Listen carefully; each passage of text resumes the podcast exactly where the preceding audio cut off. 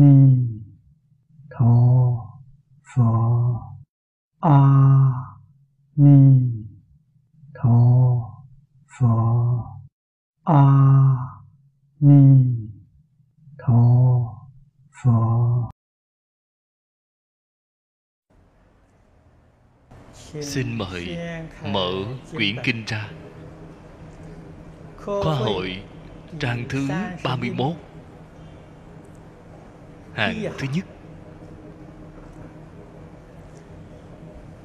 Phẩm này là Giai nguyện tác Phật Đệ thập.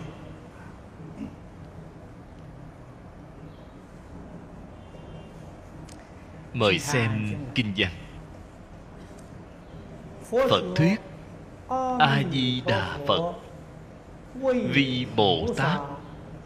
Cầu đắc thị nguyện thời A xà dương tử Giữ ngũ bách đại trưởng giả. Văn chi giai đại hoan hỷ. Các trì nhất kim hoa cái. Câu đáo Phật tiền tác lễ. Dĩ hoa cái thượng Phật dĩ. Khước tọa nhất diện thính kinh. Tâm trung nguyện ngôn. Linh ngã đắc tác Phật thời, dây như A-di-đà Phật.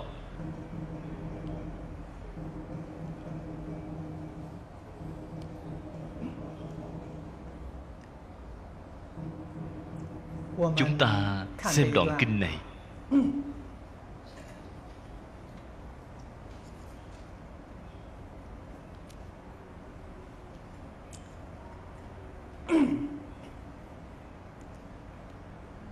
Trong một phẩm kinh văn, đã cho chúng ta sự khải thị rất lớn.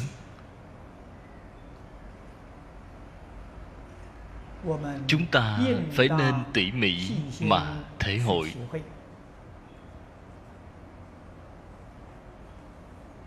Câu thứ nhất là tổng kết của mấy phẩm phía trước.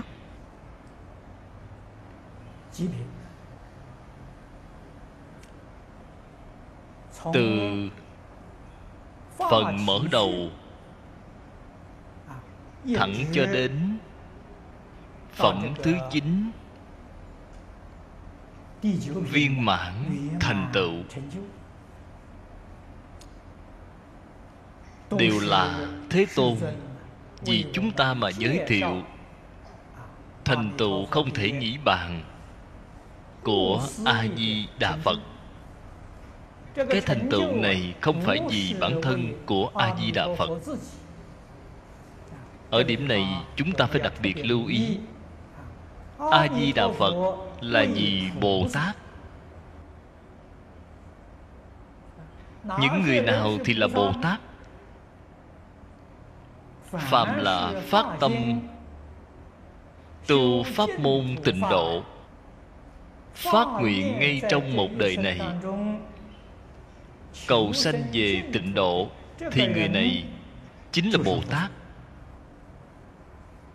a di đà phật 48 nguyện đều là vì người mà phát ra. Cái điểm này chúng ta phải hiểu. Thế tôn ở trên kinh đại thừa đã giới thiệu với chúng ta rất nhiều. A di đà phật. Từ kiếp lâu xa thì đã thành phật rồi. Tuyệt đối không phải mới vừa thành phật ở cực lạc thế giới. Cách đây mười kiếp. Bạn nghĩ như vậy thì sai rồi. Cũng giống như bổn sư thích ca mâu ni phật của chúng ta. Ba ngàn năm trước đảng sanh tại ấn độ, thị hiện tám tướng thành đạo. Tuyệt đối thích ca mâu ni phật không phải là một người tu hành bình thường. Là thật sự dưới cội bồ đề. Ban đêm nhìn thấy ánh sao liền đại triệt đại ngộ. Liền thành phật. Chúng ta nếu xem từ chỗ này gì thì cũng sai cái ý nghĩa rồi đức phật ngài ở trên kinh phạm võng nói với chúng ta. Ngài đến thế giới ta bà để thị hiện thành phật cũng như là việc biểu diễn tám tướng thành đạo này. lần này là lần thứ tám ngàn rồi. từ đây mà biết thế tôn cùng a di đà phật là như nhau từ kiếp lâu xa thì đã viên thành phật đạo rồi. Thế tôn là biểu diễn tại thế gian này của chúng ta. A di đà phật thì biểu diễn tại cực lạc thế giới. Biểu diễn tại thế gian này của chúng ta là để cho chúng sanh ở trên địa cầu này xem thấy a di đà phật tại cực lạc thế giới, làm sự biểu diễn này để cho tận hư không biết pháp giới, tất cả chúng sanh hữu duyên. Đều xem thấy. Thế nào là chúng sanh hữu duyên? Sau khi xem xong, liền chân tính, thiết nguyện, mong được giảng sanh cực lạc thế giới thì người này là hữu duyên với a di đà phật. A di đà phật không những là độ chúng sanh thế giới ta bà, ngài là độ chúng sanh vô lượng, vô biên, trong mười phương thế giới. Không ai mà không được độ như nhau chúng ta tại chỗ này thể hội được trí huệ. Đức đăng bi tâm. Nguyện lực quảng đại vô biên của a di đà phật. Việc này rất đáng để chúng ta phải học tập. Phàm phu chúng ta cả đời không thể thành tựu. Thậm chí là gặp được cái pháp môn này mãi mãi cũng sẽ để luống qua ngay trước mặt. nguyên nhân gì vậy? tâm lượng quá nhỏ bé.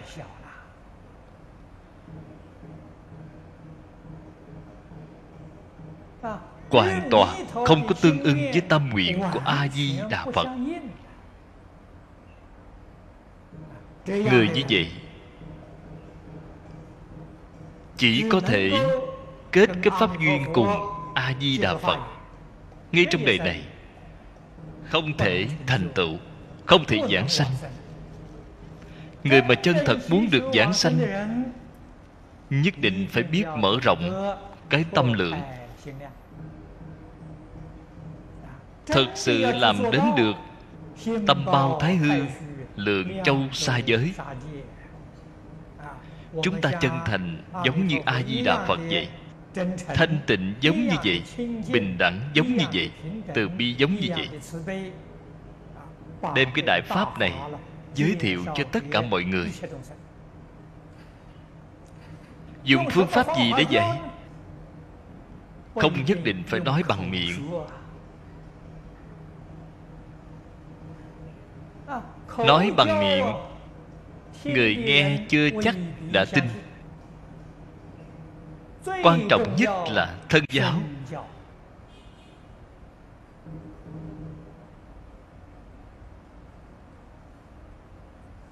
Năm ngoái, lâm trưởng của cư sĩ lâm là lão cư sĩ trần quang biệt.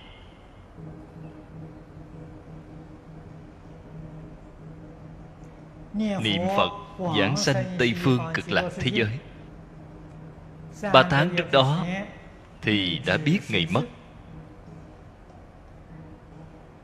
Đây là thân giáo. Lấy mình làm gương.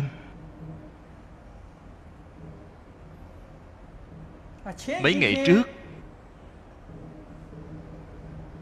lý hội trưởng nói với tôi,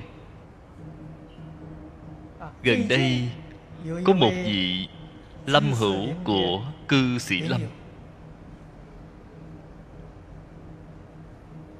Cũng là niệm phật mà biết trước ngày giảng sanh. Người đầu tiên nói với gia đình quyến thuộc của bà. Nói rằng đúng 5 giờ sáng ngày mai bà sẽ đi đến cực lạc thế giới. Nói với mọi người không nên khóc không nên đau buồn không phải chết mà là đến thế giới cực lạc đến khuya hôm đó hơn 3 giờ sáng thì bà đã thức dậy. tắm sạch chải đầu thay y phục. Đúng 5 giờ sáng thì ra đi.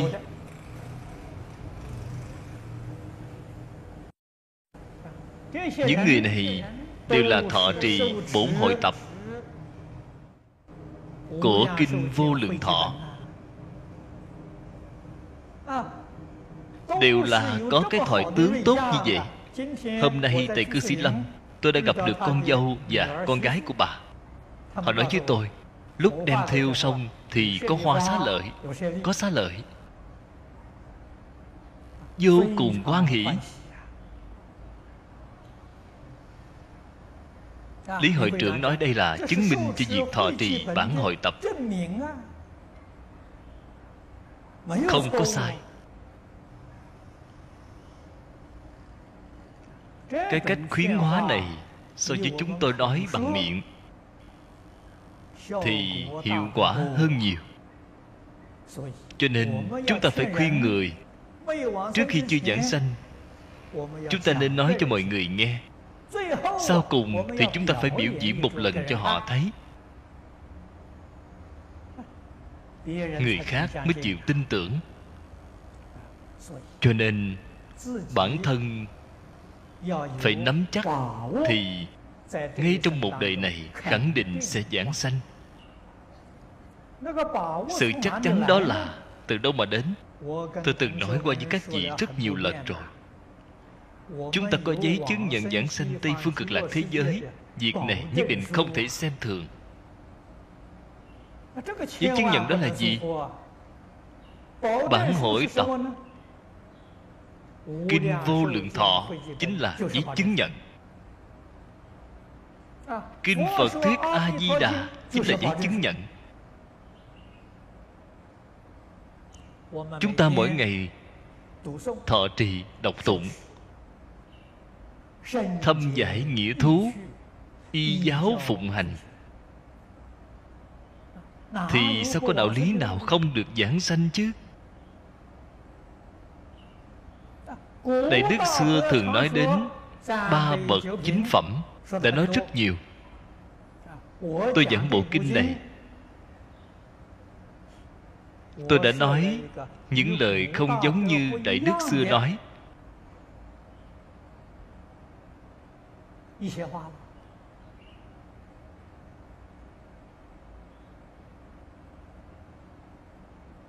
Tôi cho rằng nếu như chúng ta đem những cái đạo lý đã giảng trên kinh vô lượng thọ. Những giáo huấn đã giảng, chúng ta làm được đến một trăm phần trăm. Khẳng định là giảng sanh thượng thượng phẩm. Nếu như chúng ta không có năng lực làm hết được, chỉ có thể làm đến được 90% vẫn còn một phần làm không được. Nghĩa là bạn có thể làm được 90% Vẫn còn 10% chưa làm được. Bạn giảng sanh Tây Phương cực lạc thế giới là Thượng trung phẩm giảng sanh. Nếu như bạn chỉ có thể làm được 80% Còn 20% chưa làm được, Vậy thì giảm xuống. Bạn chính là Thượng phẩm hạ sanh cứ như vậy, giảm xuống từng bậc từng bậc một. Giảm đến cuối cùng là hạ hạ phẩm giảng sanh. Thì chí ít phải làm được đến 20% 80% làm không được, Có thể làm được 20% à. Hạ hợp phẩm giảng sanh. Nếu như 20% này mà làm cũng không được vì thì giảng sanh rất khó nói. Bạn sẽ không chắc chắn. Vậy thì hoàn toàn Nhờ vào sự vận may Của bạn lúc lâm chung. Vận may tốt, gặp được thiện tri thức giúp đỡ bạn trợ niệm, nhắc nhở bạn thì có khả năng giảng sanh. Lúc lâm chung, nếu như duyên không tốt, bản thân sẽ không chắc là có thể giảng sanh chúng ta hiện tại nếu cầu, thì cầu chính mình phải nắm chắc. Trong trường hợp không có ai trợ niệm, không có ai để mà giúp đỡ, muốn khẳng định chắc phần giảng sanh, vậy thì nhất định phải thâm giải nghĩa thú, y giáo phụng hành.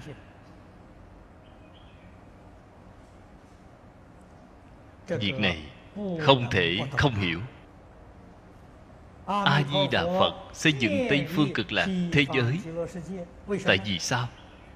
Chính là bởi vì những người phát nguyện giảng sanh. Hiện tại chúng ta nói là di dân đến tây phương tịnh độ. Đích thân tiếp nhận giáo huấn của a di đà phật.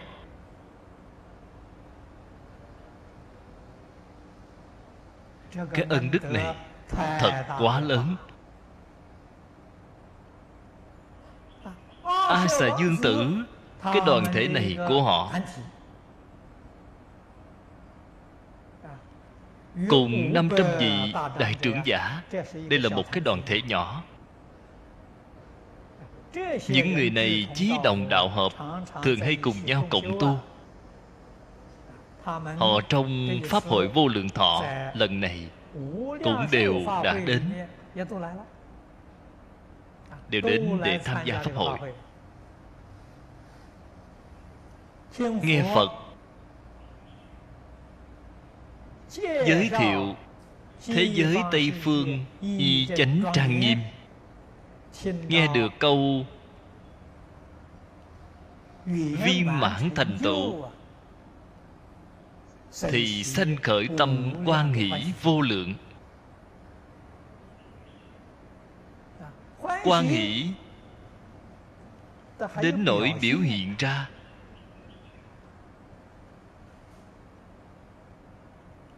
nói là thành ư trung, nhi hình ư ngoại.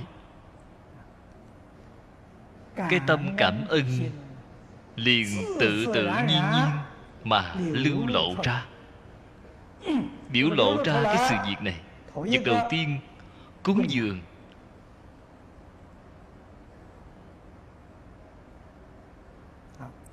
Là kim hoa cái mà họ đã mang theo. Lấy cái này làm vật phẩm cúng dường. Câu đáo phật tiền tác lễ.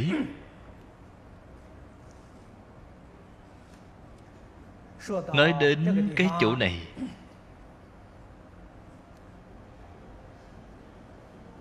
Chúng ta nhất định phải hiểu được học phật muốn thành tựu. Điều kiện đầu tiên là cung kính tam bảo. Phổ hiền mười đại nguyện. Điều đầu tiên để dạy chúng ta lễ kính chư phật. Nếu như cái điều này cũng học không được, bạn ở trong nhà phật mà nói thì chỉ là nghe qua mà thôi bạn không đạt được cái lợi ích chân thật. Nguyên nhân gì vậy? Bất kính tam bảo. Đối với tam bảo, không có tâm cung kính.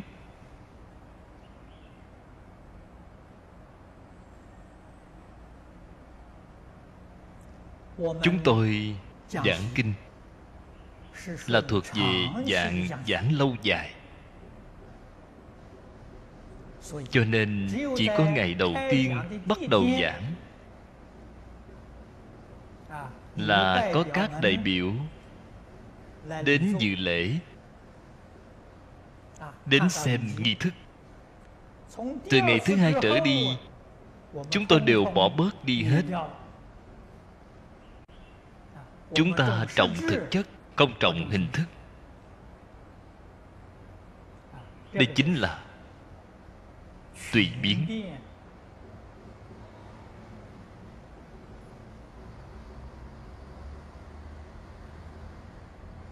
Tình hình của xã hội ngày xưa cùng hiện tại không như nhau.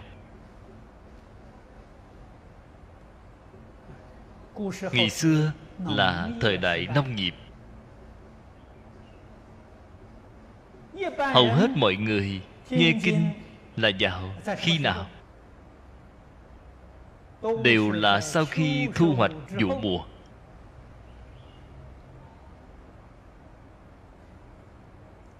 Hiện nay là thời đại công thương nghiệp, đến lễ, đến tết cũng được nghỉ. Trung quốc ngày xưa, lễ tết cũng có kỳ nghỉ.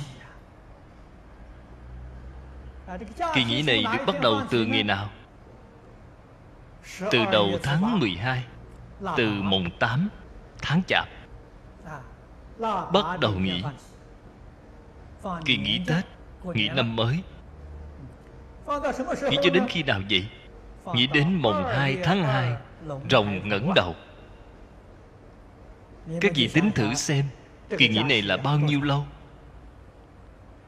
Ngay trong cái kỳ nghỉ này Rất nhiều rất nhiều đạo tràng Bắt đầu Mở Pháp hội giảng kinh. Vì sao vậy? Mọi người đều rảnh rỗi. Có thời gian đến nghe kinh. Ngày trước, giao thông không thuận tiện. Giảng kinh ở tại các tự viện. Người nghe kinh đều là ở lại tự viện. Người xuất gia thì ở trong tự viện. Người tại gia thì ở ngoài tự viện nên gọi là thảo kinh đơn. Ngay trong thời kỳ này, phải nghe cho hết một bộ kinh là thảo kinh đơn. Đây là đạo tràng báo đáp đối với cái ân của đàn na tín thí. Thường ngày tiếp nhận tài cúng dường của thí chủ tự diện mỗi một năm cúng dường pháp một lần như vậy. Mời họ đến để nghe kinh, đến để cùng tu học. Bởi vì thời gian được lâu, cho nên nghi thức cũng long trọng mỗi một lần giảng kinh đều dựa vào quyển đại tọa nghi quy. Để mà làm. Đại tọa nghi quy tại Singapore chúng ta không có nhìn thấy nữa. Nó có sướng hương tán Có kệ thỉnh chuông. Còn đọc một đoạn kinh văn Thời gian để làm việc này Làm cho đúng như Pháp Đại khái phải cần đến 40 phút.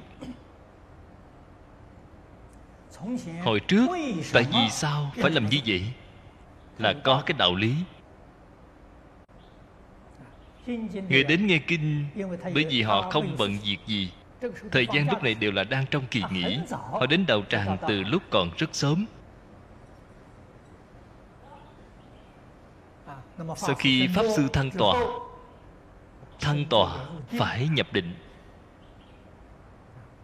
Nghi thức long trọng kéo dài như vậy để cho cái tâm của thính chúng được định trở lại. Cái tâm vốn là bồng bột, sốc nổi. Sau 40 phút thì tâm họ sẽ định trở lại. Đây là nguyên nhân thứ nhất. Cái nguyên nhân thứ hai là đợi những người còn chưa đến kịp đợi những người đến sau. Cho nên nó có đến mấy cái ý nghĩa bên trong. chúng ta hiện nay cùng với hồi trước không như nhau. Hiện nay mọi người đều rất đúng giờ. thời đại công thương nghiệp phải tranh thủ từng phút từng phút một. họ đều đến nơi đúng giờ. những nghi lễ phức tạp này chúng ta đều đem tỉnh giảm hết cho nên hiện tại rất nhiều người không hiểu quy củ.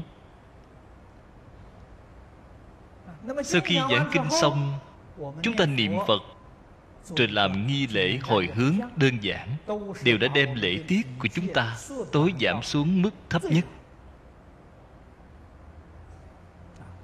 Phật pháp không có định pháp. Phật pháp là sống động linh hoạt. Cho nên học phật nhất định phải biết tùy cơ ứng biến. Ở vào thời đại nào? Ở tại địa phương nào? Ở trong hoàn cảnh nào? Thì chúng ta phải nên làm như thế nào? Không thể không biết. Thế nhưng, vào ngày xưa, những cái nghi quy lễ tiết này thì không thể không biết. Chúng ta có thể không làm, nhưng mà không thể không biết. Cái ý mà tôi nói những lời này là mấy ngày nay có khách quý đến thăm singapore. Là lão pháp sư tịnh huệ.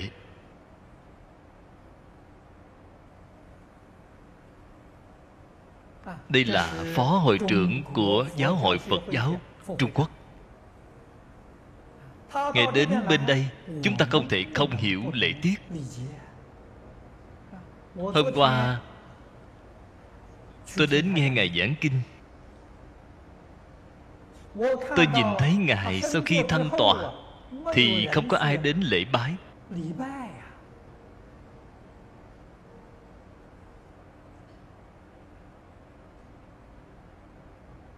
Tôi liền dội đến lễ bái ngài đây là gì? đây là quy củ. Nghe pháp mà không bái pháp thì đó gọi là gì? là trộm pháp. bạn không có tâm cung kính bạn là đến để trộm pháp. nhưng nếu người mà nhiều rồi lúc mà mỗi người đều phải đi lễ bái thì cái đạo tràng này loạn mất rồi. Đại tọa nghi quy có đến 40 phút thì mọi người có thể từ từ mà lại. Từng người lại xong thì đi rồi, lại đến người khác. Thì được, thời gian lúc đó dài. Chúng ta hiện tại không có thời gian nhiều như vậy, cho nên quyết định không thể mỗi một người đều phải đến trước mặt lễ bái. Đây là phải tùy cơ ứng biến. Hôm nay tôi nghe hội trưởng nói với tôi, ngài ở bên đó. Sau khi giảng kinh xong chúng ta vào buổi tối thứ hai là ngày 28 mời ông đến bên này để giảng một buổi tối. Ngày 28 đúng lúc buổi sáng hôm đó thì tôi đi Úc Châu. Đồng học các vị phải hiểu quy củ. Nếu như không biết mà lễ bái sau khi pháp sư thăng tòa, mọi người ở dưới không lễ bái thì sau khi ngài về lại trung quốc lớp bồi huấn chẳng có gì hay cả, đến quy củ cũng không hiểu. Vậy thì chúng ta sẽ rất mất mặt. Cho nên các cư sĩ không cần lễ bái, chỉ cần các đồng học lớp bồi huấn làm đại diện. Vậy là được rồi.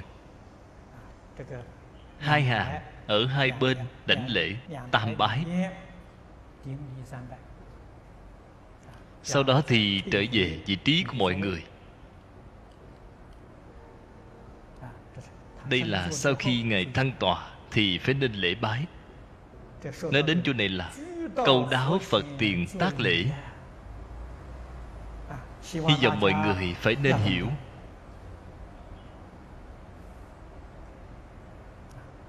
Chúng ta, bản thân, ở bên ngoài giảng kinh. Trọng thực chất, chứ không trọng những hình thức này là được bởi vì đại tọa nghi quy này rất phức tạp. Có rất nhiều người nhất là người hiện đại nếu như nhìn thấy loại nghi quy này thì họ sẽ mất cái hứng thú họ không muốn đến nghe. cái đó dài dòng quá không còn hứng thú để nghe kinh cho nên nhất định phải nên hiểu được tâm lý của người hiện đại. Lão pháp sư ở nơi khác đến chúng ta nhất định phải tôn trọng. Đây là mức độ thấp nhất. Những khi là lần đầu tiên giảng thì chúng ta nhất định phải hiểu những lễ tiết này. Không thể được xem thường. Kể đến, tôi cũng xin khuyên các đồng học lớp bồi huấn của chúng ta. Ngày 30 tháng 6 này, sẽ tổ chức lễ tốt nghiệp khóa năm. Chúng ta học tập tại trường. Trong thời gian qua, có một câu người hiện nay gọi là dè thuận miệng tốt nghiệp nghĩa là thất nghiệp. Vậy các vị sau khi tốt nghiệp? Có phải là thất nghiệp hay không? Phải nên biết. chúng ta đến thế gian này. Mục đích là gì? Ý nghĩa ở đâu? Nếu như các vị được bồi dưỡng huấn luyện ở bên này vài tháng nửa năm mà có thể đem hai sự việc này làm sáng tỏ thì các vị không uổng công.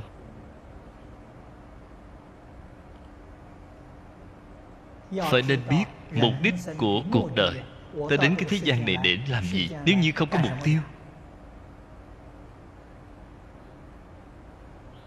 Vậy thì đúng là đang sống mơ hồ mộng mị đi một chuyến uổng công.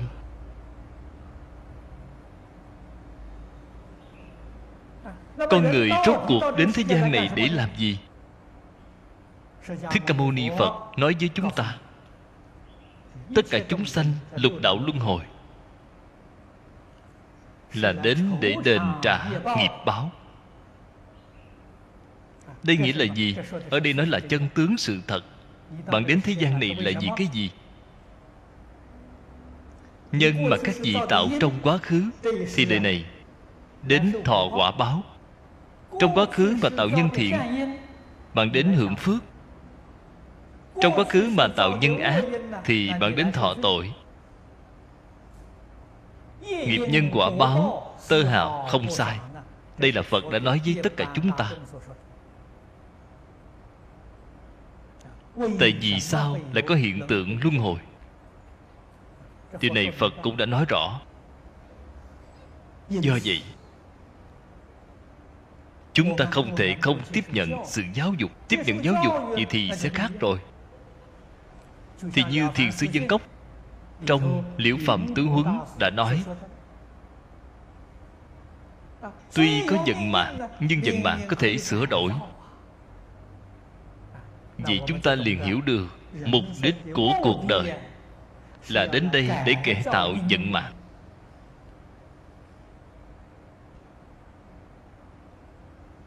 chúng ta có đem giận mạng của chính mình. Cải tạo lại hay không? Hiệu quả của việc cải tạo như thế nào? Việc này rất quan trọng. Nhất là sau khi học phật, mục đích của chúng ta là cải ác thành thiện. Cải mê thành ngộ. Cải phàm thành thánh. Đây là mục tiêu của chúng ta.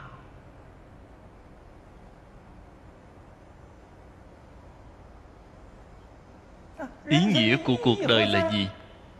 Ý nghĩa là cùng chúng sanh, đối đãi bình đẳng hòa thuận chung sống.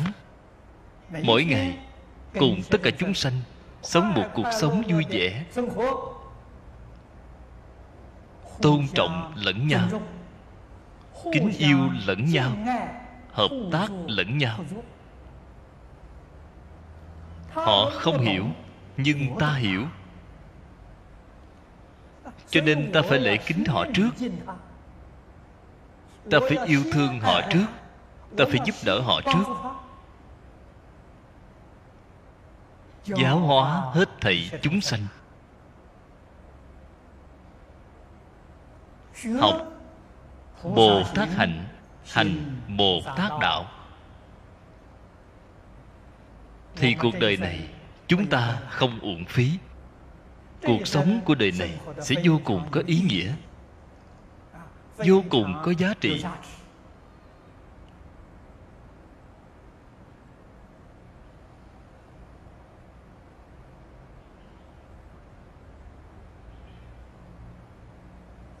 chư vị đồng học trong thời gian ở lớp bồi huấn này, ít nhất cũng phải đem sự việc này làm cho rõ ràng, minh bạch. Kế đến, mục đích, ý nghĩa của chúng ta phải nên thực tiễn như thế nào? Đây không phải là câu nói suông phải thực tiễn như thế nào?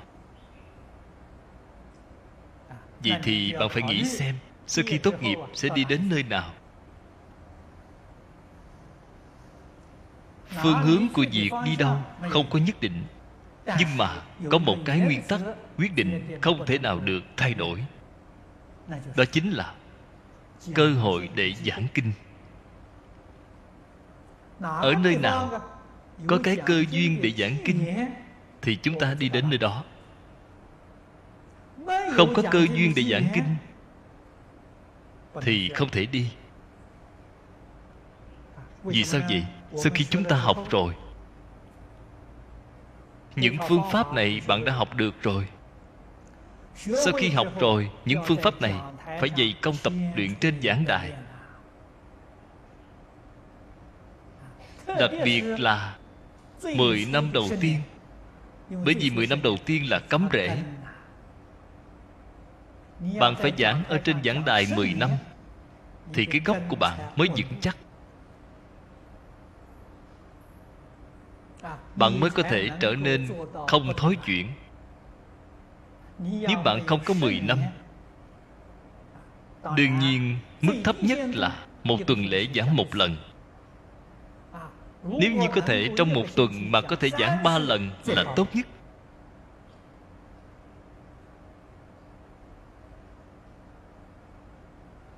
Cứ như vậy mà Bạn có thể giảng được 5 năm. Sau 5 năm thì cũng phải nên mỗi ngày giảng một lần. Bạn mới có thể thâm nhập kinh tạng. mới có thể giữ cho mình không bị thói chuyển bất luận là hành môn hay dãy môn bạn đều có thể giữ gìn được.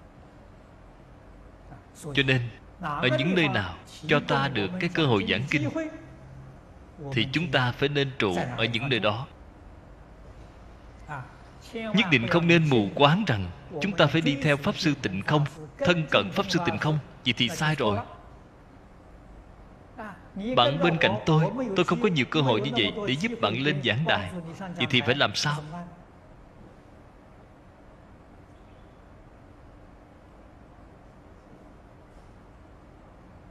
Huống hồ, tôi bất luận là giảng kinh ở nơi đâu. Chúng tôi hiện tại coi trọng nhất là việc thu hình là làm vcd để lưu hành. Việc này còn quan trọng hơn cái việc phát trên sóng truyền hình. Những vcd này, các vị đồng học quyết định đều có thể nhận được. Chúng tôi làm ra vcd thì đồng học các vị được ưu tiên trước nhất. Những thứ này cung cấp cho mọi người để làm tham khảo. Giúp đỡ mọi người. Phá trừ nghi hoặc. Đoạn nghi sanh tính. chân thật thành tựu. vì thì các vị bền tâm dứt chế. Dốc lòng nỗ lực mà luyện tập ở trên giảng đài đây là lão cư sĩ hoàng niệm tổ. Đã ở trong phần chú giải của phẩm kinh này. Cùng vậy chúng ta cũng đã cho chúng ta hai sự khải thị. Khải thị thứ nhất là hy vọng chúng ta học theo a xà dương tử. Đây là đáng để cho chúng ta học tập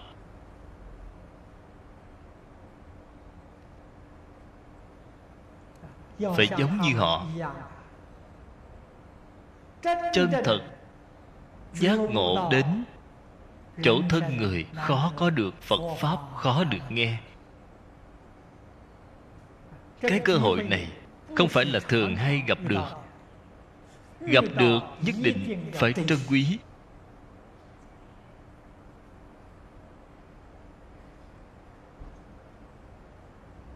Phật thị môn trung hữu cầu tất ứng.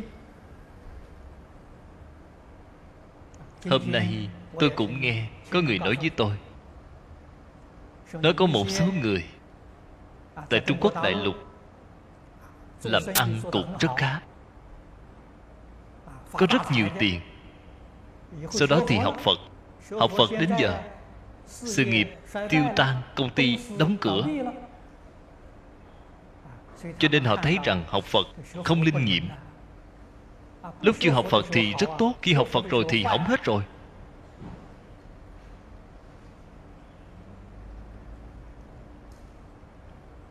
Cách nói như vậy là có người quyết tâm phá hoại phật pháp. Có phải là có phật tử làm ăn kinh doanh bị sập tiệm đóng cửa hay không? Có và lại còn rất nhiều tôi nhìn thấy nghe được mà không thấy lạ chút nào. Nguyên nhân là gì? Họ không phải thật sự học phật. Họ là mê tín. Họ chỉ là treo cái chiêu bài học phật. Trên thực tế thì không có học phật. Những việc mà phật dạy, họ làm đều không được.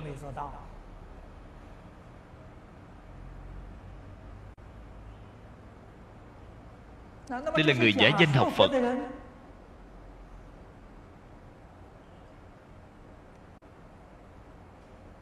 Đã gây ra sự hiểu lầm sai lệch cho xã hội đại chúng. Tội lỗi của họ thì rất nặng. sai lầm là ở chỗ nào? Vừa bắt đầu thì đã sai rồi. Tam quy y thì đã sai rồi. Quy y một vị pháp sư. Quy y một ngôi chùa. Bắt đầu sai từ cái ngày đó sẽ cho đến ngày nay họ quay đầu không nổi.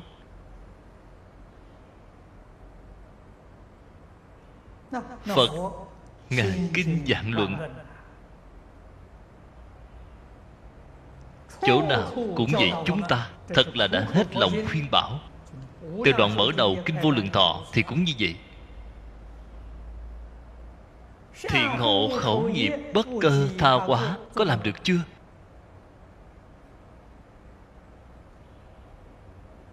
Thiện hộ thân nghiệp, bất thất luật nghi. Và một đời làm việc gì cũng theo quy củ. Tuân thủ quy chế pháp lệnh của nhà nước. Bạn có làm được hay chưa?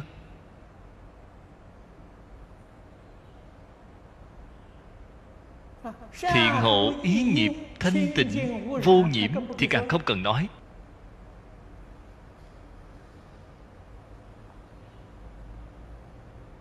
Chưa làm được mà.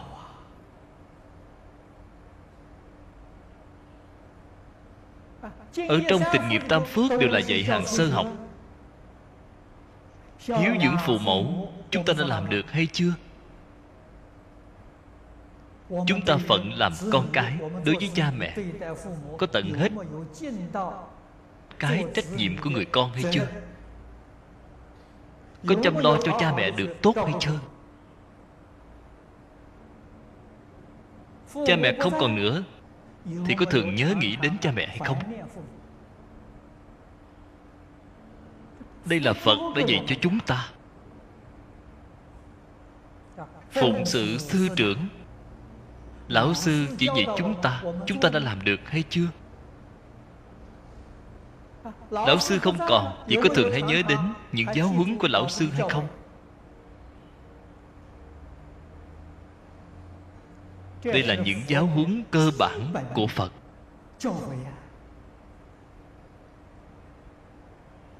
Chúng ta đều làm không được. Ngoài xã hội, bạn theo đuổi bất kỳ ngành nghề nào, thì sập tiệm đóng cửa là phải rồi. Vì sao vậy? Vì bạn đi theo con đường của vận mạng. Bạn khi nào thì gặp được vận may, đến lúc nào thì suy bại. Bạn không có thay đổi vận mạng thật sự y theo giáo huấn của phật bồ tát thì vận mạng của bạn sẽ thay đổi trở lại. Tốt thì thành tốt hơn. Xấu thì trở thành tốt. Làm tấm gương tốt cho xã hội đại chúng như vậy, đây là đệ tử phật chân chánh. Những gì mà xã hội đại chúng ngày nay xem thấy đều là đệ tử phật giả tạo, không phải thật. Đệ tử giả thì quá nhiều quá nhiều trong hàng xuất gia, cũng có đệ tử phật giả. Đệ tử ma. Rất nhiều. Những hàng xuất gia nào là đệ tử của ma? Người hủy bán tam bảo. Đây là đệ tử của ma. Phê bình người xuất gia ở trước mặt người khác, mỗi lúc mọi nơi phê bình phật pháp. Phê bình phật tử, phê bình đạo tràng, thì đều là đệ tử của ma. Nếu như là đệ tử của phật, đại sư lục tổ huệ năng nói rất hay. Người chân thật tu hành không thấy lỗi của thế gian. Đó là đệ tử phật. Trong nhà nho, ngay cả học trò của khổng lão phu tử cũng biết ẩn ác dương thiện. Nhìn thấy lỗi lầm của người khác không nói. Nhìn thấy việc tốt của người khác thì tán dương.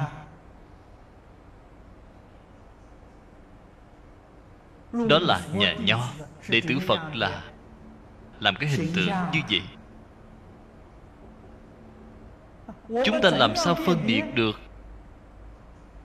phật cùng ma. Chỉ cần bạn để ý một chút thì sẽ thấy rất rõ ràng ngay trước mắt. Là phật thì chúng ta phải nên học tập. Là ma thì chúng ta phải nên tránh xa. Đi với ma vì sao sẽ có tai họa? vận may của bạn biến thành không may. không may của bạn biến thành xui xẻo. Bạn đi cùng ma bạn thật sự không phải đi cùng phật ở trung quốc cũng có không ít người đọc bản hội tập kinh vô lượng thọ, cũng có nghe những đĩa vcd của chúng tôi. Cũng ra dáng vẻ giống như người học phật. Là học thật hay là học giả, rất khó nói.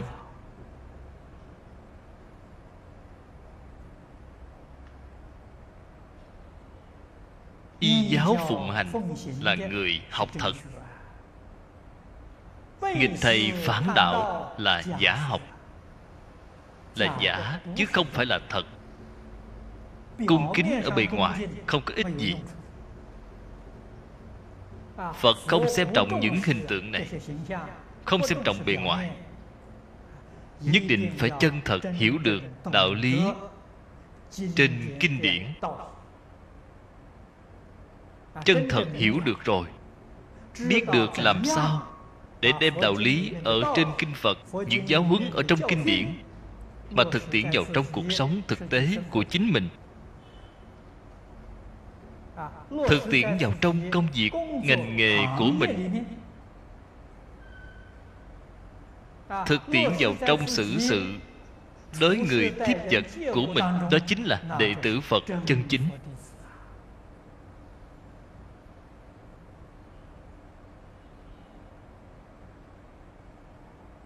Y theo giáo huấn của phật khẳng định là không sai.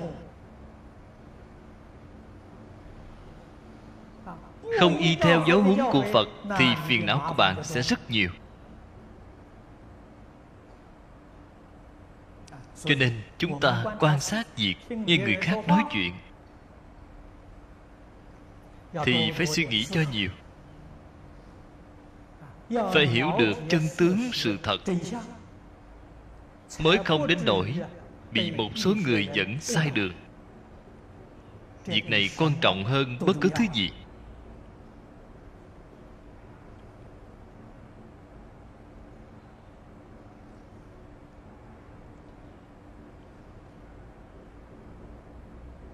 Trên kinh văn nói, văn chi giai đại hoan hỷ. Câu nói này. Không thể mơ hồ, chung chung rồi bỏ qua. Chúng ta suy nghĩ cho thật kỹ. Tại vì sao họ lại có thể sanh tâm hoan hỷ? Chúng ta lại không thể sanh tâm hoan hỷ. Cái nguyên nhân này là do đâu?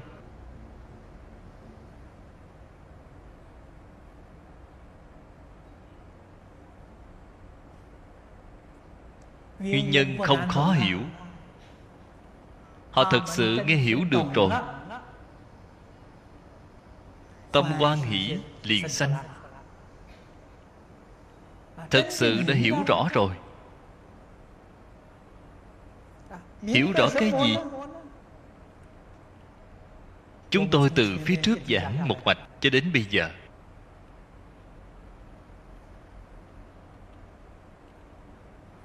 đó là minh bạch cái chân tướng vũ trụ của nhân sanh.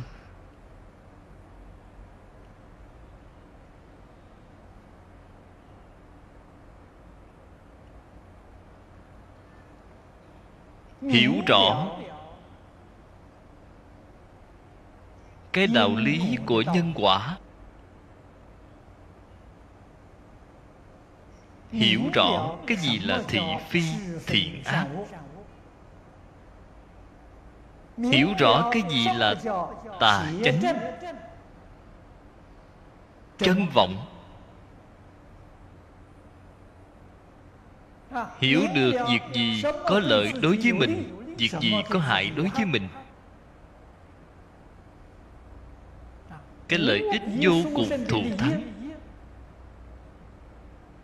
là đến tây phương cực lạc thế giới để cầu học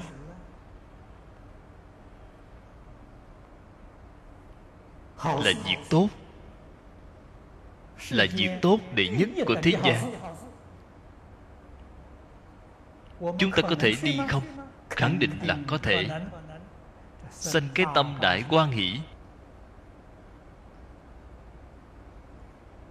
Hay nói một cách khác. thật sự là đã đăng ký đã ghi danh tại thế giới tây phương rồi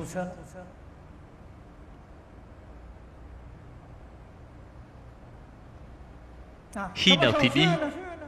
Muốn đi vào lúc nào thì sẽ đi vào lúc đó. Thật tự tại.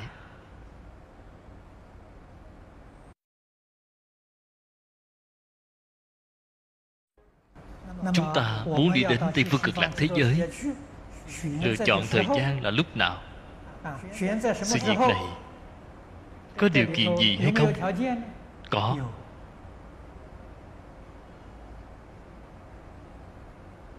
Cái điều kiện này tuyệt đối không phải là tội của ta ở thế gian này chưa thọ xong.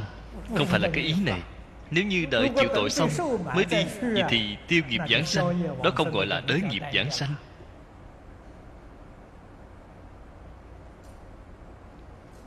Điều kiện là cái gì? Ở thế gian này Vẫn còn có một số người có duyên. Ta vẫn còn có thể giúp đỡ họ. Vậy thì ta phải ở thêm một thời gian Ta phải giúp đỡ họ. Nếu như người có duyên ở thế gian này hết rồi Vậy thì chúng ta có thể đi.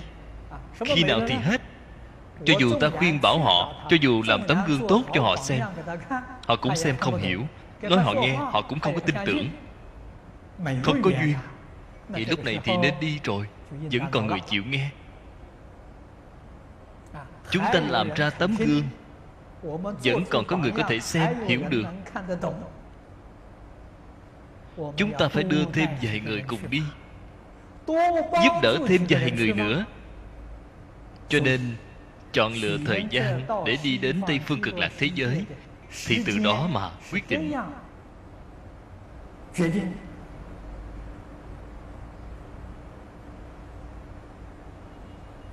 Chúng ta tại cái thế gian này, chỉ có một sự việc như vậy ngoài một sự việc này ra, thì thế xuất thế gian không có chuyện của chúng ta. Tâm của bạn không phải là thanh tịnh rồi sao? Tâm thanh tịnh, thân thanh tịnh, thì bạn được tự tại, an lạc. Thì bạn thường sanh tâm, hoan hỷ.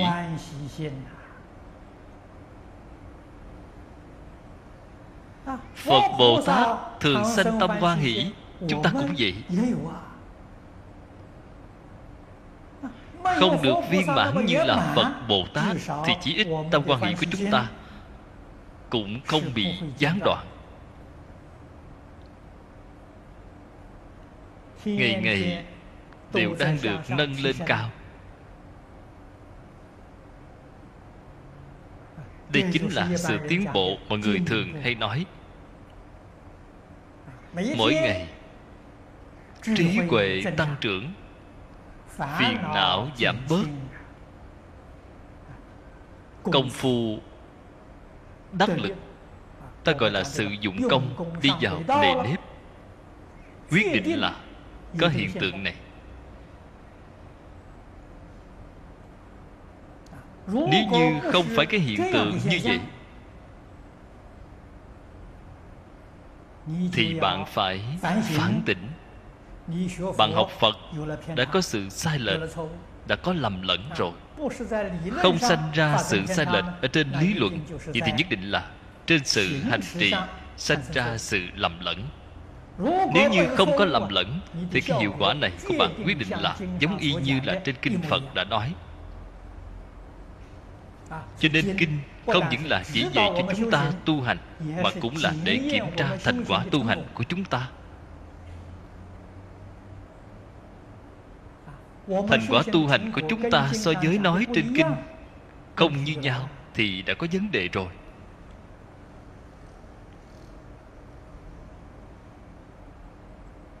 Sanh tâm quan hỷ. Một câu nói này chúng ta không thể được lơ là. phải học theo a di đà phật. học theo sự dụng tâm của a di đà phật.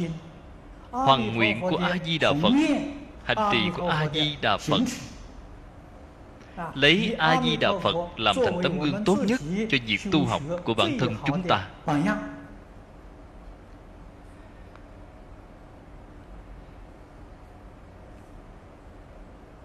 Cái ý nghĩa này rất sâu, rất rộng. Nếu như chúng ta có chút lòng riêng tư Đối với người này tốt Đối với người kia không tốt ưa thích giúp đỡ cho người này ưa thích chướng ngại cho người kia vậy thì sai rồi. Cái tâm này không phải là tâm phật cái hành vi này không phải hành vi của bồ tát. Cái tâm hành này là tâm hành của ma quỷ. Hoàn toàn dựa theo tình cảm của bản thân. Thì hoàn toàn không có trí huệ. Vậy thì sao được chứ? Chúng ta ở ngay trong cuộc sống thường ngày đối người đối xử đối vật. Có sinh ra cái ý niệm này hay không? Khẳng định là có vậy thì phải làm sao? Bản thân phải lập tức giác ngộ ngay. đây là phiền não sanh tử từ vô thị kiếp đến nay. lại đang khởi hiện hành. Lại đang quấy phá. Vậy thì phải làm sao? cái phương pháp của pháp môn tịnh tông vô cùng hay. Chắp tay niệm một câu a di đà phật đem cái ý niệm này tiêu trừ đi.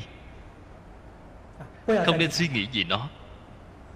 Chuyển đổi ý niệm đem cái ác niệm này chuyển thành a di đà phật. sau đó thì bạn sẽ hiểu được niệm phật là niệm cái gì. Niệm một câu a di đà phật này. Trong câu a di đà phật này bao gồm cả tâm của a di đà phật nguyện của a di đà phật hành trì của a di đà phật. Bao gồm toàn bộ nguyện kinh vô lượng thọ Kinh Vô Lượng Thọ là một bài văn chương Mà A-di-đà Phật là một cái đề mục. Đọc cái đề mục này mà không hiểu hàm nghĩa ở bên trong đó, Vậy thì có tác dụng gì chứ? Chỉ là đọc xuông Niệm câu Phật hiệu này Từng giờ từng khắc nhắc nhở chúng ta. Ở trên kinh này phật dạy chúng ta những gì? Chúng ta khởi tâm động niệm, lời nói việc làm đều phải nên phụng hành không thể trái nghịch. Thì niệm câu phật hiệu này mới có tác dụng.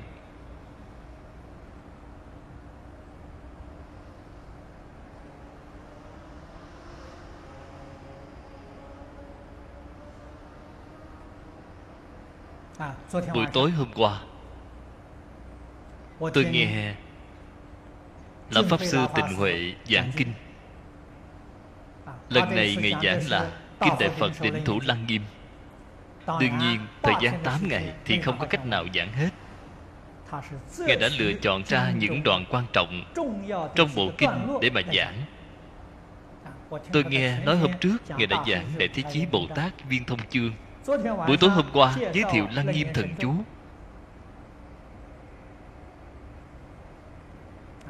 Ở trong kinh lăng nghiêm, thế tôn tán thán thần chú công đức thần lực không thể nghĩ bàn. lời nói này là thật một chút cũng không giả. Là phật nói thì làm gì giả được chứ?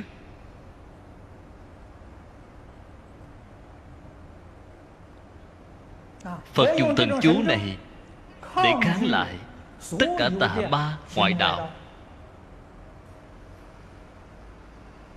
chân thật là tiêu tai miễn nạn. bạn niệm cái câu thần chú lăng nghiêm này xem bạn có thể tiêu tai được hay không? có thể miễn nạn được hay không? tôi khẳng định mà nói với bạn là không linh. bạn không thể tránh khỏi.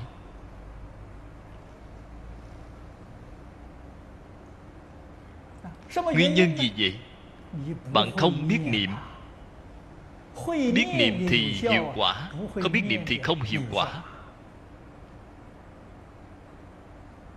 thế nào gọi là không biết niệm? một mặt niệm chú một mặt khởi vọng tưởng. Đem công đức của bạn tất cả đều phá bỏ hết. Thì không có hiệu quả rồi. Gần đây các vị đồng học đều để xem qua liễu phạm cư huấn. Các vị hãy xem dân cốc thiền sư khai đạo đối với viên liễu phạm trong đó có một đoạn nói đến vẽ bùa bởi vì ngài dạy niệm chú chuẩn đề. Chú chuẩn đề không dài. Nên dạy ngài niệm chú chuẩn đề. Cách niệm như thế nào? Cùng đạo giáo vẽ bùa không khác.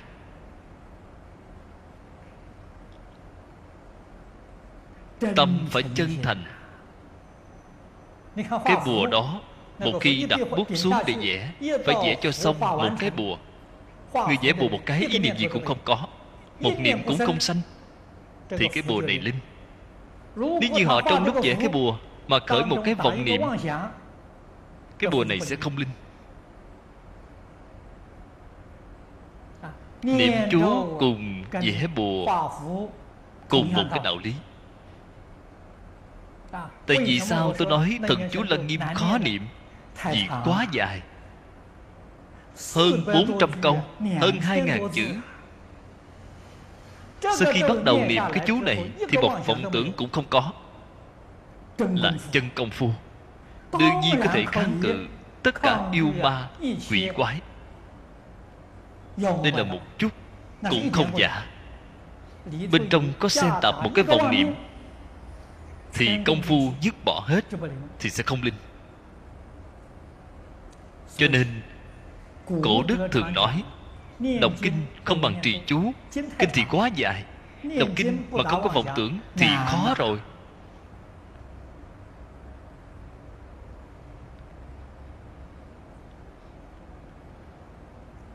Trong bút ký của người xưa ghi chép lại có một đoạn về thiết kế quan thiết kế quan là đại tướng vào thời nhà minh. Ông là một đệ tử nhà phật thuần thành một đời thọ trì kinh kim cang. tụng kinh kim cang rất thành thục.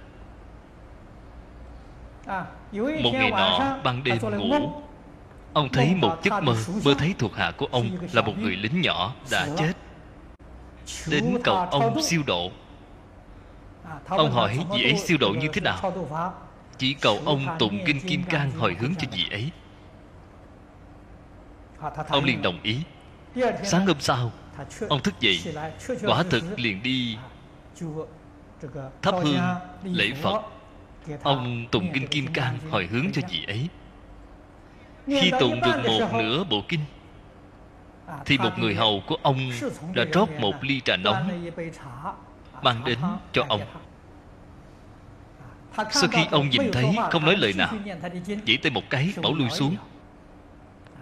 Ông tụng kinh tiếp. Sau khi tụng kinh xong, liền hồi hướng cho gì đó. Đêm hôm đó lại nằm thấy một giấc mơ. Người thuộc hạ này đến nói với ông, bảo rằng, nguyên soái gọi ông là nguyên soái thuộc hạ vô cùng cảm tạ ngài. Thuộc hạ chỉ nhận được nửa bộ kinh kim cang. Ông hỏi tại vì sao? Bởi vì ngài giữa chừng đã xem một chữ không cần, cho nên bộ kinh này không có hiệu quả rồi. Tuy không nói ra chữ không cần, chỉ là ra hiệu, thì bộ kinh ấy bên trong đã bị xen tạp hai chữ không cần. Cho nên ngày thứ hai tụng lại lần nữa, thì bạn hiểu được là khó.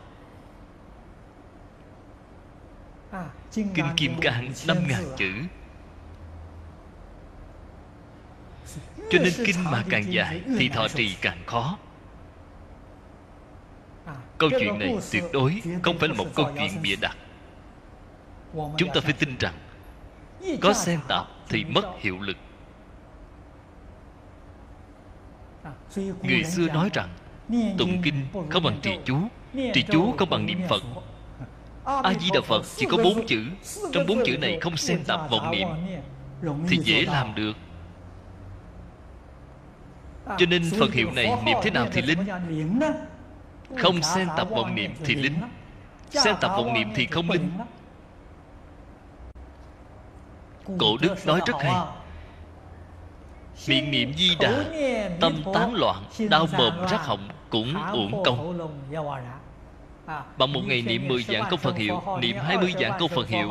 Bên trong xen tập vọng tưởng phân biệt chấp trước Thì không còn linh nữa rồi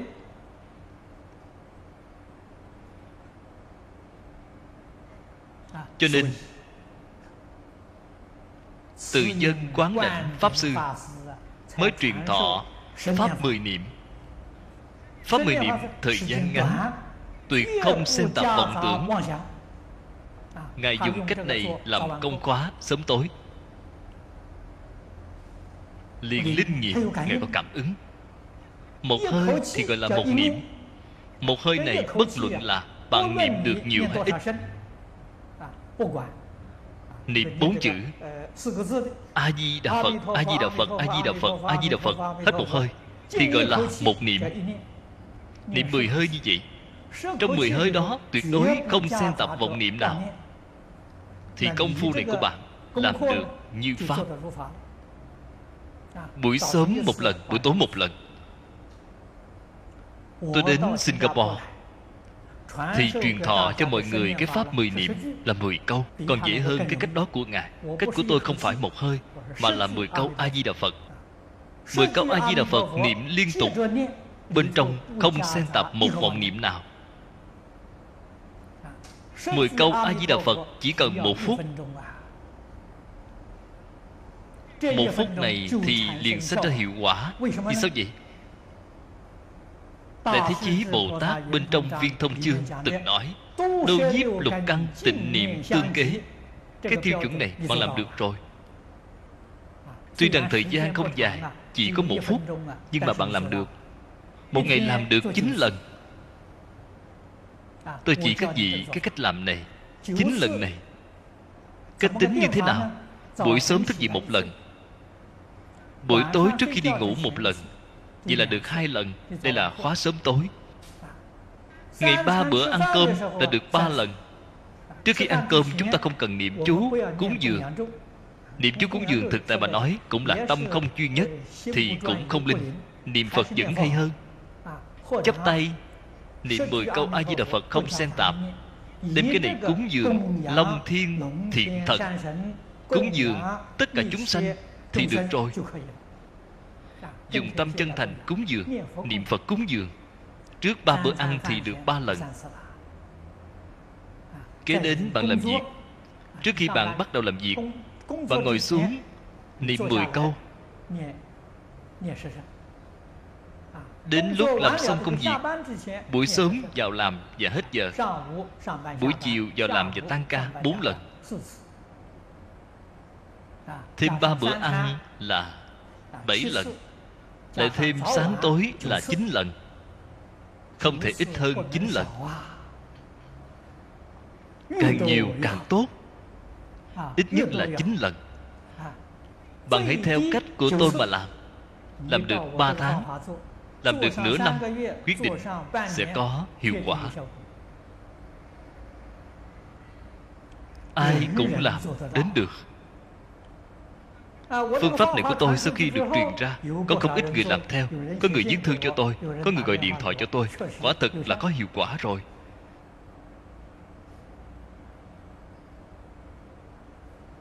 Không hiểu cái đạo lý này làm sao được chứ? Tổng cương lĩnh của niệm phật tổng nguyên tắc tổng mục tiêu chính là trên kinh di đà đã nói nhất tâm bất loạn tâm không điên đảo thật sự có thể giữ gìn được. Duy trì được trong cuộc sống thường ngày. Duy trì được trong công việc trong công việc xã giao có thể giữ được nhất tâm bất loạn. tâm không điên đảo. đây gọi là công phu thành phiến. Người mà công phu thành phiến thì tự tại giảng sanh. Muốn đi vào lúc nào thì sẽ đi vào lúc đó. một chút chướng ngại gì cũng đều không có từ đây cho biết người niệm phật chúng ta hướng về cái phương hướng nào về cái mục tiêu nào để mà tinh tấn? bạn tự nhiên sẽ rõ ràng thì tự nhiên hiểu rõ rồi. Thật sự làm cho rõ ràng làm cho minh bạch thì làm sao bạn không sanh tâm quan hỷ chứ?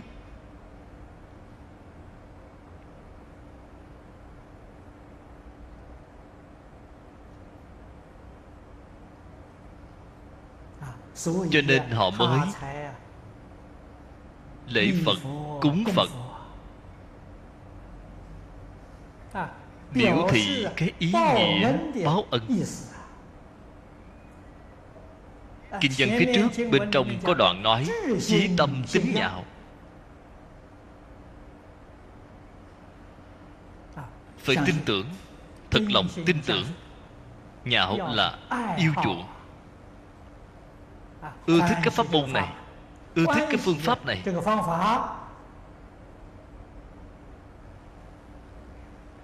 Biểu lộ ra. Sự mong cầu bản thân đạt được trên quả địa như lai. Vô lượng trí huệ vô lượng đức năng vô lượng phước báo. Cái tâm này tự nhiên sẽ lưu lộ ra. tại sao lại nói như vậy? giai như a di đà phật ta tương lai thành phật phải giống như a di đà phật vậy. Cùng a di đà phật giống như nhau. thực tại mà nói thì không có. Dẫn sanh tây phương cực lạc thế giới thì liền giống như a di đà phật rồi. Cho nên người học phật như chúng ta nhất định phải ghi nhớ cho thật kỹ. A di đà phật có cái đại tâm, đại nguyện, đại hạnh, đại trí, đại lực, đại từ, đại bi.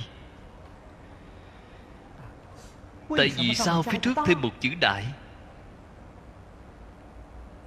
Đại nghĩa là đối với tất cả chúng sanh, không có đòi hỏi điều kiện gì. Điều kiện kèm theo cũng không lớn tôi thích người nào tôi mới giúp đỡ người đó. không thích thì không có giúp đỡ thì không phải đại rồi. Đại là vô điều kiện. Đối đãi bình đẳng với tất cả chúng sanh thì là đại. Là thanh tịnh thanh tịnh thì quyết định không có nhiễm ô. thế nào là nhiễm ô? Người này đối xử tốt với tôi thì tôi yêu thích. Người kia đối xử không tốt với tôi thì tôi chán ghét. vậy là nhiễm ô rồi. Tâm của bạn đã bị thất tình ngũ dục ô nhiễm. thất tình là hỉ nộ ai lạc ái ố dục.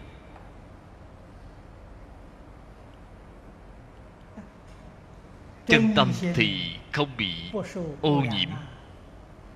vọng tâm thì tiếp nhận ô nhiễm. Hay nói cách khác chúng ta vẫn là dùng vọng tâm không có dùng chân tâm. chân tâm là tâm thanh tịnh chân tâm là tâm bình đẳng. Chân tâm là tâm bồ đề. Vọng tâm không phải tâm bồ đề. chúng ta phải từ chỗ này mà nỗ lực rèn luyện công phu. luyện cái gì? Dùng chân tâm không nên dùng vọng tâm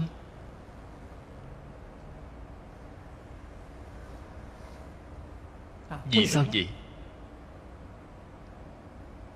Kinh vô lượng thọ phía sau là ba bậc giảng sanh.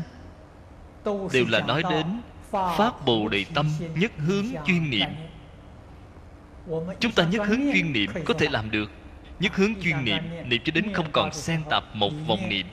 đây là cùng a di đà phật cảm ứng đạo giao có thể làm được bồ đề tâm có phát hay không? Nếu như không có phát bồ đề tâm, thì có nhất hướng chuyên niệm. Thì đại khái như người lính của thích kế quan đã nói, đại soái tụng cho tôi kinh kim cang tôi chỉ nhận được có một nửa, vẫn còn một nửa công đức bị mất đi. Nhất định phải phát tâm bồ đề. Bạn sẽ hỏi thế nào là tâm bồ đề? Cách đơn giản nhất nói với bạn đó là tâm bình đẳng. Đối đãi với tất cả chúng sanh đều bình đẳng. Nhà phật thường nói ân oán bình đẳng. cha mẹ sư trưởng là ân nhân của ta quan gia đối đầu, đây là quan nghiệp phải bình đẳng, đối đãi. Đem quan gia đối đầu xem như là cha mẹ sư trưởng của mình vậy.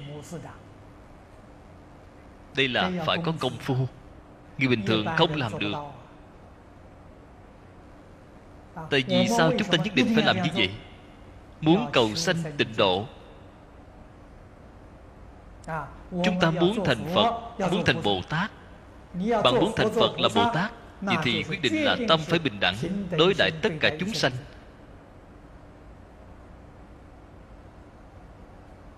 Nếu như lấy tâm không bình đẳng đối đãi chúng sanh thì bạn không thể làm bồ tát. Thì bạn không thể giảng sanh tịnh độ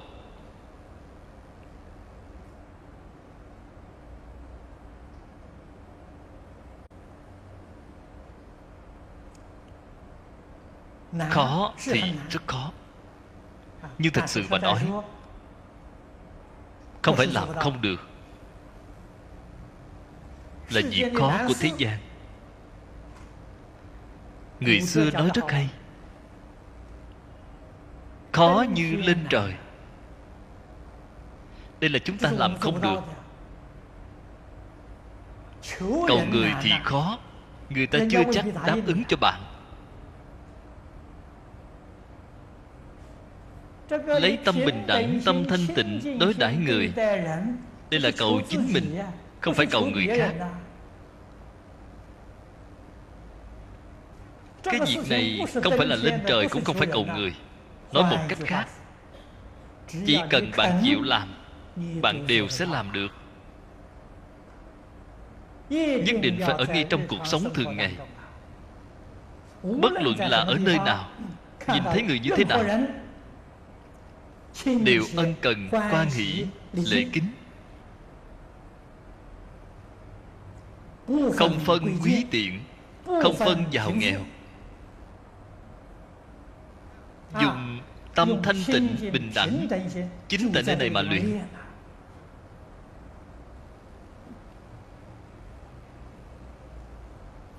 Tất cả mọi lúc tất cả mọi nơi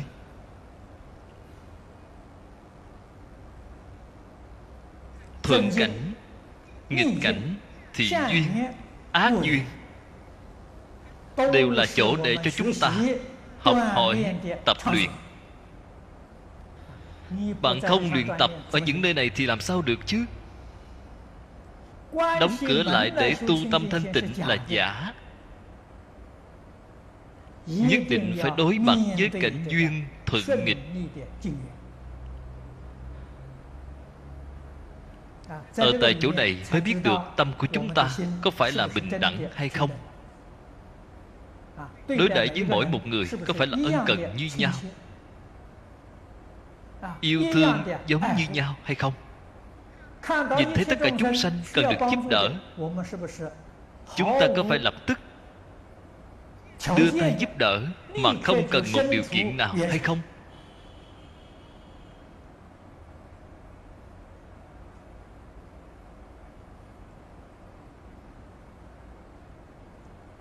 công phu phải luyện ở chỗ này.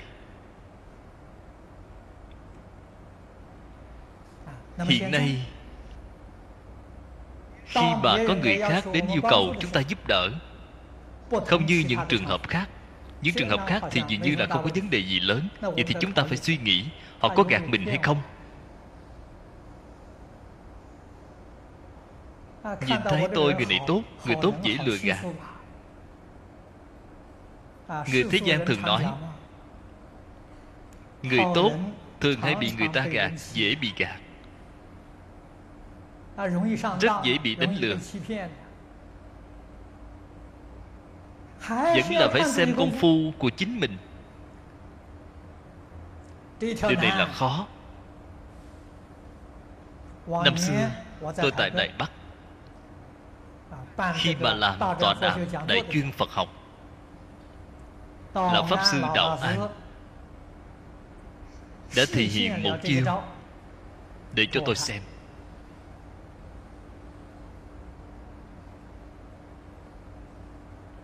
Có một vị tín đồ đã theo lão pháp sư nhiều năm là đệ tử tại gia của lão pháp sư. họ đã lập một cái công ty thỉnh mời lão pháp sư làm 董 sự trưởng mục đích là muốn lấy tiền của lão pháp sư. lão pháp sư vừa làm 董 sự trưởng đương nhiên tiền này thì đưa cho họ. Vì sao lão pháp sư đã biết được họ đã lừa gạt ngài ngài bị lừa. Cũng không nói gì. Đã bị lừa rồi thì còn có lời gì để nói chứ? Mọi người chúng ta đều biết đạo an là pháp sư không tham tài nhưng háo danh người ta mà cho ngài một cái danh dự gì đó thì ngài rất vui. Ngài bị thua thiệt ở cái chỗ này. Người ta biết được có cái chức vụ gì tốt đều cho ngài làm. mà số tiền ấy thì ngài phải bỏ ra. Tôi đi thăm ngài. Ngày hôm đó gặp ngài. Người đầu đề quý y này của ngài cũng vừa từ cửa phòng của ngài bước ra. Tôi gặp vị ấy ở bên ngoài. Sau khi vào trong tôi nhìn thấy lão hòa thượng lão hòa thượng liền nói với tôi, vừa mới lúc nãy, có người đến đây ông có nhìn thấy hay không? Tôi nói có nhìn thấy, tôi cũng biết gì ấy. Ngài nói, Người ấy hôm nay lại đến gạt tôi. Tôi nói, vậy Ngài làm sao? Có cho người ấy hay không? Tôi cho người ấy rồi. Biết là đến gạt, Ngài vẫn đưa cho họ. Thật là hay. Người mà lừa gạt Ngài Cũng không có biết. Cứ nghĩ rằng Lão Hòa Thượng lại bị lừa một lần nữa rồi, Trong tâm Lão Hòa Thượng thì rõ ràng minh bạch, Thông suốt thấu đáo. Bạn cần, tôi vẫn sẽ đưa cho bạn. Chúng ta nhìn thấy lão hòa thượng đây là đức hạnh chân thật. Đồng thời cũng không dịch trần gì ấy, mà cũng không có trách mắc họ. Hy vọng gì ấy sau này nghe được, lão hòa thượng đều rõ ràng, đều minh bạch. Bạn không có gạt lão hòa thượng. Lão hòa thượng là đang ở nơi đó cảm hóa bạn hy vọng bạn quay đầu là bờ. Đây là giáo dục. Mục tiêu của giáo dục là mong muốn cải biến người ác thành người tốt. Đem người bất thiện chuyển biến thành người thiện. Đây là thành công của giáo dục. Tuyệt đối không phải họ là người ác. Đã làm gì không tốt giáo huấn những người ấy. Đối họ đi về, sao không qua lại nữa? Vậy giáo dục của bạn đã thất bại triệt để rồi chúng ta không hề thấy thích ca mâu ni phật khai trừ một vị học trò nào. Không có sự việc này. Thích ca mâu ni phật đối với học trò, xử phạt nghiêm khắc nhất là không nói đến. Đây là hình thức xử phạt nghiêm khắc nhất, chứ không có khai trừ họ. Luôn luôn mong họ sẽ quay đầu. Hy vọng họ giác ngộ. Đây là giáo dục. Những chỗ này chúng ta đều phải học tập. Sau này chúng ta đọc kinh điển mà nhiều rồi. chúng ta cũng sẽ hiểu một cái sự thật. Đó chính là trong kinh điển đã nhiều lần nói nhân quả thông ba đời.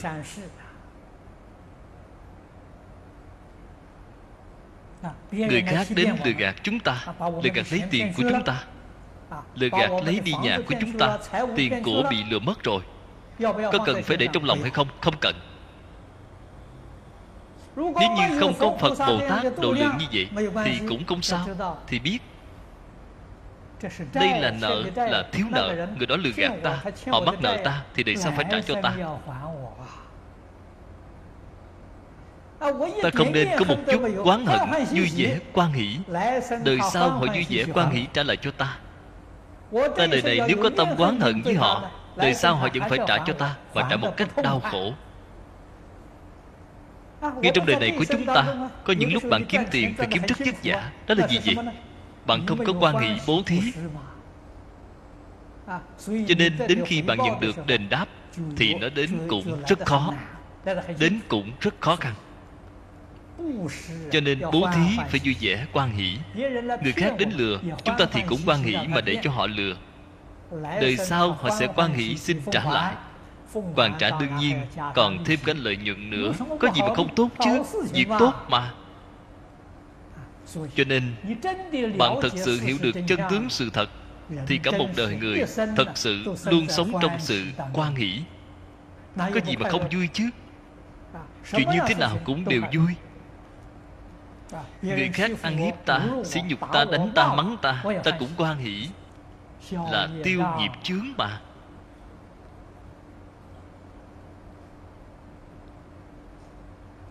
đây quyết định không phải tinh thần a quy chính truyện. Đó là người thông thường thật sự không hiểu phật pháp không hiểu được nhân quả ba đời. Cái này quyết định không phải là nhu nhược. Quyết định không phải vô dụng.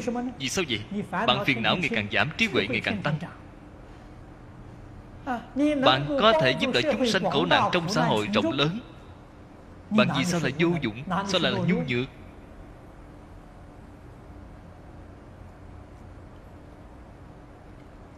Chúng ta quan sát một con người quan sát một sự việc không thể dùng cách nhìn phiến diện mà quy chụp cho tất cả. vậy thì mãi mãi bạn sẽ nhìn sai. Mọi mặt đều phải nhìn mới hiểu được. Đây là hàm dưỡng công phu sâu sắc đây mới thật sự hiểu rõ chân tướng sự thật. cho nên họ có thể làm được. Chúng ta không làm được không hiểu được chân tướng sự thật. Không có sự hàm dưỡng sâu như vậy. đây chính là việc trong đời này mà chúng ta phải nỗ lực. Phải học tập phật pháp từ sơ học cái ngày này mà bắt đầu thẳng cho đến khi thành phật. Con đường này rốt cuộc thì dạy bao xa rốt cuộc cần có bao nhiêu thời gian? Mỗi một người đều khác nhau. Cái việc này là nói từ chính bản thân mình. mỗi một người thiện căn phước đức không như nhau. Từ trên cơ hội mà nói thì nhân duyên của mỗi một người không như nhau. Có người rất nhanh có người thì chậm chạp. sự chậm chạp. đó thật là vô lượng kiếp. Khi mà nhanh chóng thì rất dễ dàng thành tựu. Bạn gặp được pháp môn tịnh độ bạn tin tưởng a di đà phật thì bạn đi đường tắt. Là đi con đường này với vận tốc nhanh nhất. Sinh đến tây phương cực lạc thế giới. một đời viên bản thành tựu Đại viên mãn của A-di-đà Phật Chúng ta ngày nay trong một đời này Có thể đạt được. Cái đạo lý này không thể không hiểu.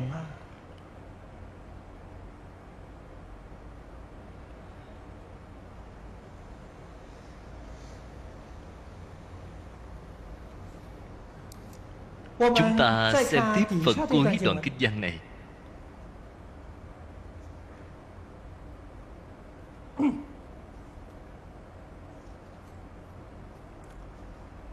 Phật tức tri chi.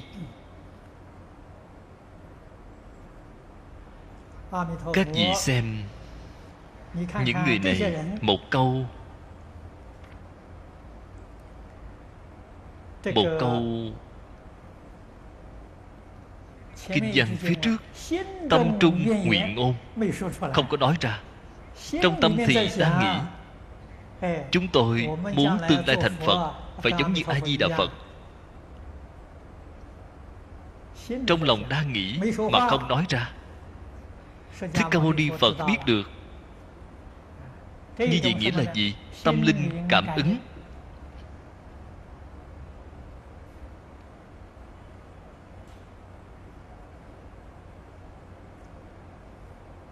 nói đến tâm linh cảm ứng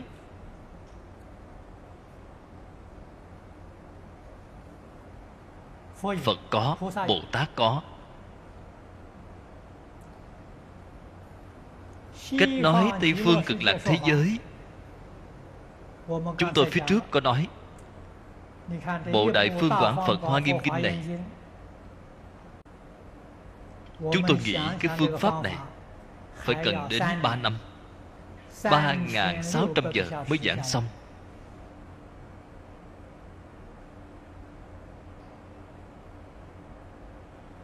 Chúng tôi hiện tại Cái cách giảng này. Thì không biết phải giảng đến bao nhiêu năm. Đến Tây Phương cực lạc thế giới. Những Bồ Tát này cùng A-di-đà Phật gặp mặt. A-di-đà Phật giảng cho mọi người Đại Phương Quảng Phật. Hoa Nghiêm Kinh. Giống như chúng ta hiện tại học bộ kinh điển này. Thì cần bao nhiêu thời gian để giảng xong? Xin nói với các vị chỉ một sát na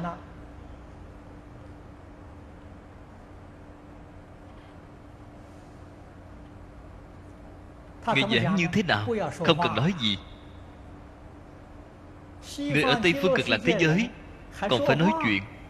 Vậy thì cái nơi này có gì hay đâu chứ? Chúng ta có thể không cần phải đi. Không cần nói gì. Hai bên trò chuyện Đều là tâm linh cảm ứng Tâm tâm tương ấn Đại phương Quảng Phật Hoa Nghiêm Kinh Ở trong tâm Phật Thì giống như là một con dấu. Đem đóng lên cái tâm của bạn Thì bạn đều đã nhận được hết rồi. Không có lần lượt.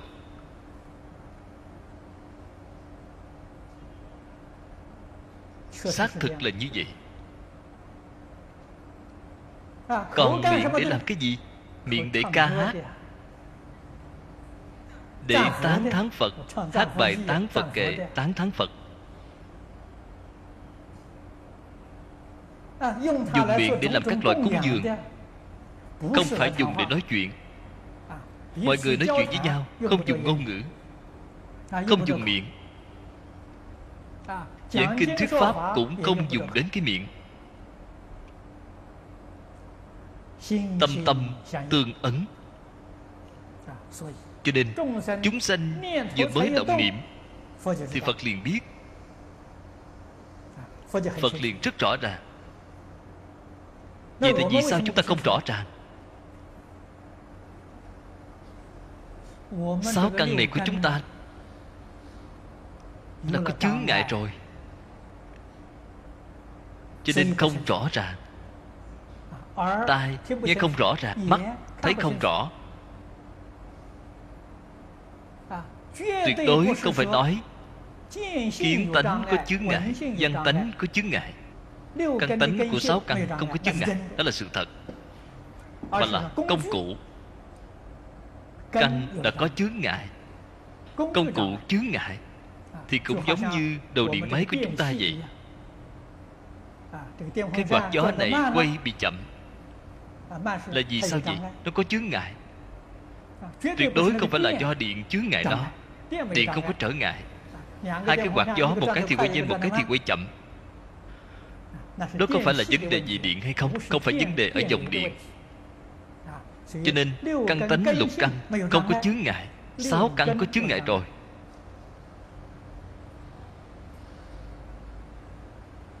Thì không linh. Nhận không được thông tin từ bên ngoài. Thích ca mâu ni phật sáu căn hoàn toàn không có chướng ngại một làn sóng cực kỳ nhỏ bé ở trong tâm chúng sanh. nghe đều nhận được một cách rõ ràng. Cho nên chỉ gì phải hiểu chúng ta khởi tâm đồng niệm phật bồ tát tất cả đều nhận thấy hết. Phật bồ tát khởi tâm đồng niệm thì chúng ta lại không biết. Tuyệt đối không nên cho rằng ta khởi tâm động niệm thì người khác không biết người khác khởi tâm đồng niệm, ta cũng không biết. Đại khái phật bồ tát cũng không biết, chúng ta khởi tâm đồng niệm. Vậy thì bạn đã hoàn toàn sai rồi. Bởi vì người khác cũng giống như ta, cái căn cũng gần như đã hỏng rồi.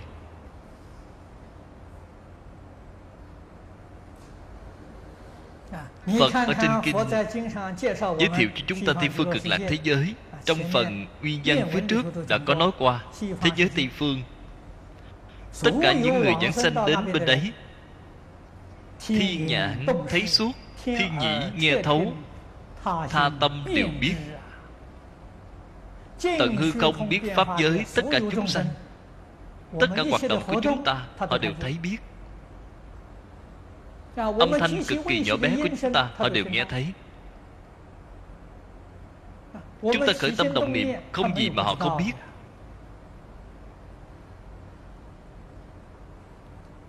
Giấu người thì dễ.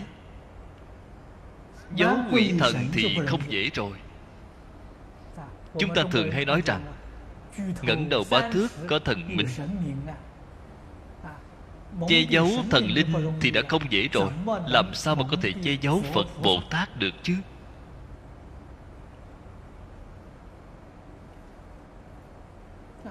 Phật bồ tát rất tốt. Phật bồ tát nói với chúng ta cái năng lực viên mãn như vậy của họ không phải họ có không phải chỉ họ mới có. Họ nói hết thảy tất cả chúng sanh người người đều có. gồm cả chúng ta trong đó. Chúng ta có trí huệ thần thông đạo lực giống như họ. hiện tại có bị mất đi hay không? không có. Phật nói chúng ta không có mất đi. Vậy tại vì sao năng lực của chúng ta không khởi tác dụng? Phật nói rồi bởi vì vọng tưởng phân biệt chấp trước mà không thể chứng đắc. chỉ một câu đã đem cái gốc bệnh của chúng ta nói ra. Nói một cách khác Chỉ cần chúng ta buông bỏ vọng tưởng phân biệt chấp trước Thì năng lực của chúng ta liền hồi phục. Hồi phục thì gọi là thành Phật. Thì gọi là chứng quả Tại vì sao không chịu buông bỏ Mọi người không ám thử xem sao. Buông bỏ một phần. Bạn sẽ thông minh một phần. Buông bỏ hai phần. Bạn sẽ thông minh hai phần. Bạn không chịu buông bỏ thì bạn sẽ hồ đồ mà qua một đời. Phật dạy chúng ta buông bỏ. Buông bỏ vọng tưởng. buông bỏ phân biệt. buông bỏ chấp trước Việc này quan trọng. Danh danh lợi dưỡng Chỉ là thứ yếu. Những thứ này nó có công dụng của nó. Có thể dùng nó để giúp đỡ tất cả chúng sanh khổ nạn. chúng ta phải vận dụng cho khéo. Nhưng mà tuyệt không thể được tham trước tham trước thì chúng ta sai rồi. Tâm thanh tịnh của chúng ta liền bị mất đi. Chúng ta lại hồ đồ lại mê hoặc rồi. Vì thế Thế xuất thế gian Hết thảy Pháp Có thể dùng nó Không thể chiếm hữu nó Không thể khống chế nó. Sai lầm lớn nhất của phạm phu Là chiếm hữu Khống chế buông bỏ chiếm hữu buông bỏ khống chế. thì bạn được tự tại. Tuy rằng tôi không dám nói được đại tự tại. thì bạn cũng tương đối là tự tại. bạn nhất định là không như những người thông thường.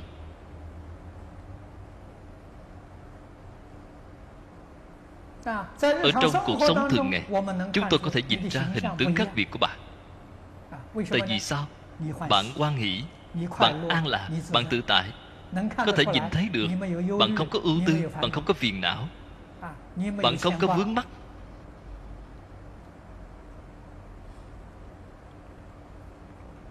Bạn xử sự đối người tiếp vật thái độ tự nhiên sẽ không giống như người khác. Nó tràn đầy trí huệ. Tràn đầy sự chân thành tâm chân thành khẩn thiết đối người tiếp vật thì làm sao như mọi người được chứ? Đến cái lúc đó dần dần từng bước linh tánh của bạn. Từ từ sẽ thấu suốt ra. Đây chính là người thường chúng ta hay nói là cảm ứng.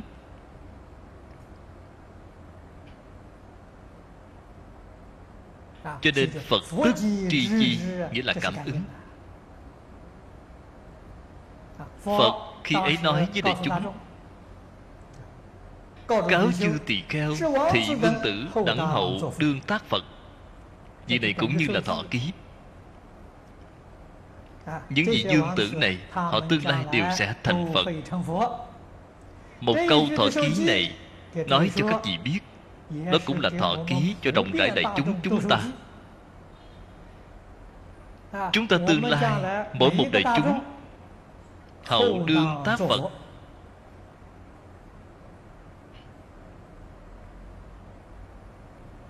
câu nói này là phật nói không phải là tôi nói. Không phải ở chỗ này nói. Chỗ này là nói đối với 500 người. Của a xà dương tử. phật ở trên kinh hoa nghiêm nói với chúng ta nhất thiết chúng sanh bổn lai thành phật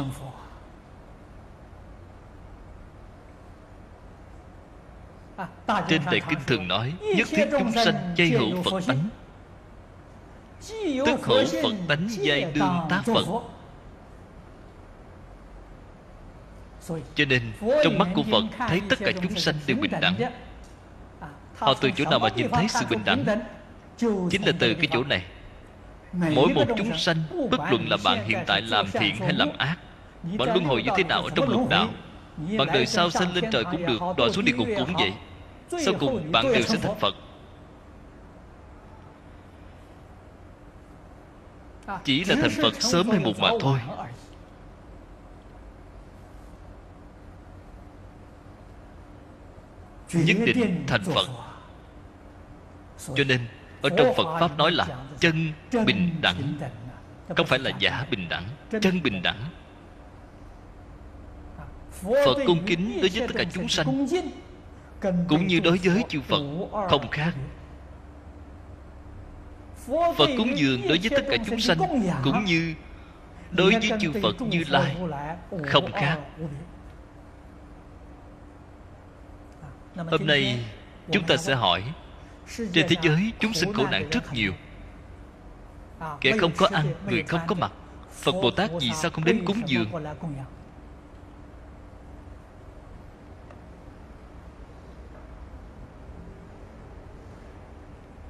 phật ở trên kinh nói những lời này có mâu thuẫn hay không?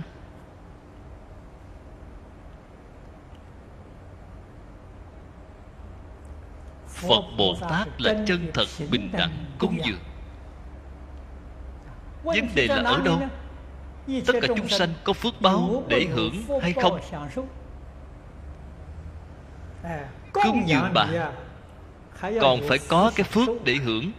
Không có phước để hưởng thì không được rồi tôi lần này ở hồng kông giảng kinh. Có gì đồng tu nói với tôi? Ông nói dường như